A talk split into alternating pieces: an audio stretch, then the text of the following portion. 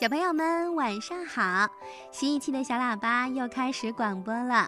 我是今晚的主持人春天姐姐。熟悉周六节目的小伙伴都知道，每到周六，春天姐姐会介绍有趣的小动物，让大家了解更多的科普知识。那今晚我要说说谁呢？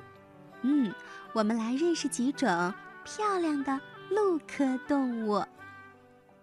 一说到鹿，小朋友们会想到谁呢？长颈鹿、梅花鹿、麋鹿，是不是呢？嗯，鹿科动物是世界上最漂亮的食草性哺乳动物，它们都长着修长的腿和长长的脖子。世界上约有四十五种鹿，它们广泛地分布在世界各地的森林里。和草原上，鹿长有强壮的躯体，腿细长，每只脚上长有两个脚趾，非常适合快速的奔跑，所以我们叫它偶蹄类动物。鹿的耳朵是三角形的，听觉非常敏锐，大眼睛长在头的两侧。便于多方位地观察周围的环境。绝大多数的鹿科动物都有鹿角，鹿角每年都会自己脱落，大约两周以后就会长出新的鹿角来。不同种类的鹿角是长得不一样的，有的鹿角非常好看，比如梅花鹿的鹿角，像树杈一样。很漂亮的鹿角对鹿来说非常重要，是它们保护自己、攻击敌人的武器。鹿是吃草的动物，它们的食物因所属的种类和季节不同而不同。比如，有一些鹿是以森林当中的草为食的，有些鹿呢爱吃嫩芽、树叶和树皮等。鹿吃东西的时候也是很警惕的，不时地抬起头来四处张望。鹿的眼睛下方长有眼下腺，能分泌一种带有特殊气味的液体。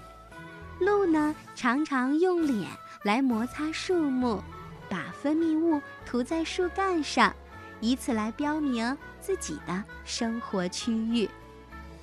我们听童话故事的时候，常常会说到圣诞老人，会说每到圣诞节的时候，圣诞老人就会坐上雪橇出来给小朋友们发礼物。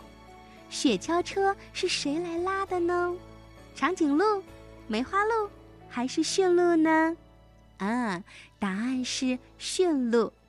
驯鹿被印第安人称为用铲子工作的人。因为驯鹿总是用形似铲子的宽扁的前蹄来挖掘觅食，雌雄驯鹿都长有一对美丽的鹿角，鹿角分叉多，形状复杂。驯鹿在寒冷的北方地区结群生活，长而有力的腿以及宽广的脚适宜在雪地和岩石上行走。还能进行长途跋涉，在青藏高原上有一种特殊的鹿群，叫白唇鹿，体毛是茶褐色的，嘴唇雪白，分布在青藏高原、四川等地的高山地区。为了御敌，白唇鹿习惯在吃草的时候面向坡下，迎风而立。这样顺风时，它就能闻到三四百米以外入侵者的异味，以便迅速地逃开。雄鹿很爱打架，常常为了争夺地盘而进行搏斗。梅花鹿，小朋友们一定非常熟悉了。在鹿科动物中，梅花鹿它的外形是最漂亮的。梅花鹿体型适中，身体匀称。体态优美，身上长满了白色的类似梅花的斑点，在阳光下泛着光泽，所以我们又叫它梅花鹿。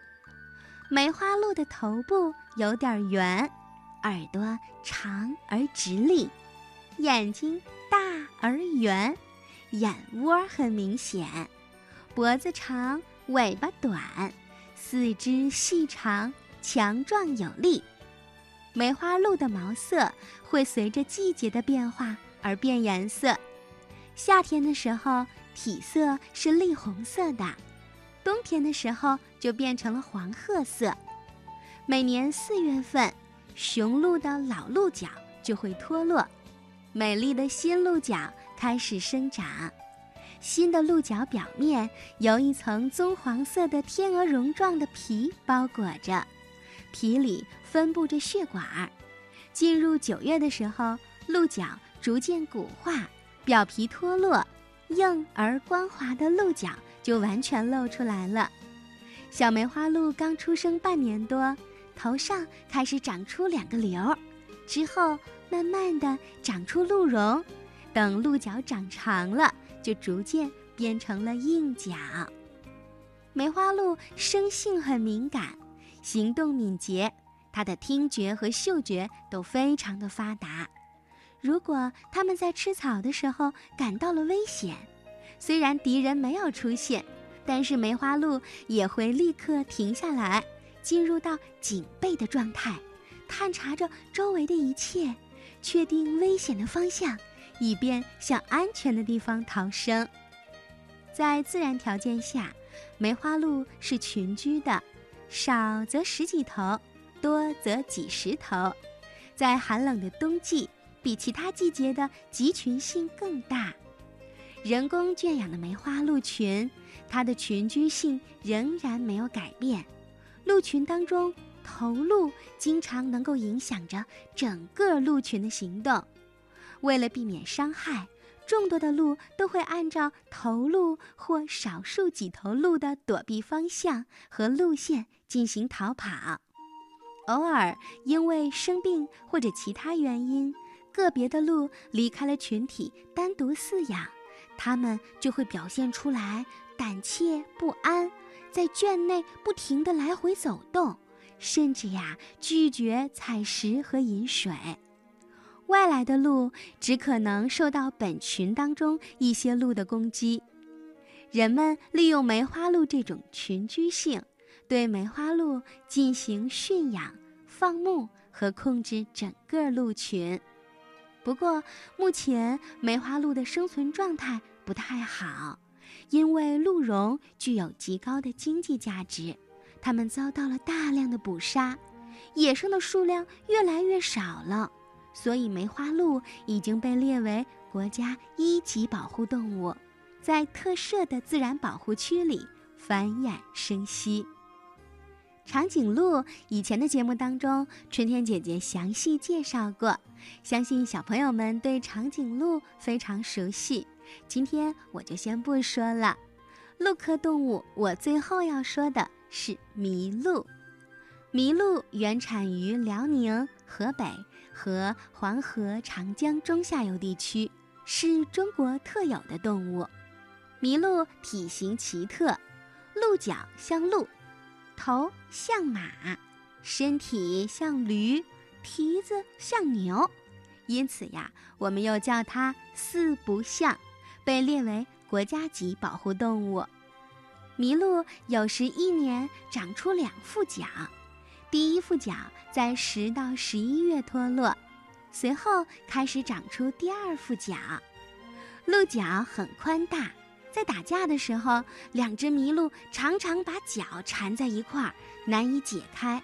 如果是在野外，两只鹿纠缠起来，双双倒下，那就只能饿死啦。雄鹿一般过着独居的生活，而雌鹿和小鹿，它们呀过着群体性的生活。冬天食物稀少的时候，麋鹿就会成群结队地聚居在一起。依靠大家的力量，共同捕食来过冬。麋鹿很喜欢玩水，在水中可以除去体表的寄生虫。它们善于游泳，每次能游二十公里呢。而且，麋鹿还具有潜水的本领，能潜到水深五米的水域觅食水草。嗯，好啦，听广播的小朋友，听了春天姐姐的介绍，你对陆科动物是不是了解了一些呢？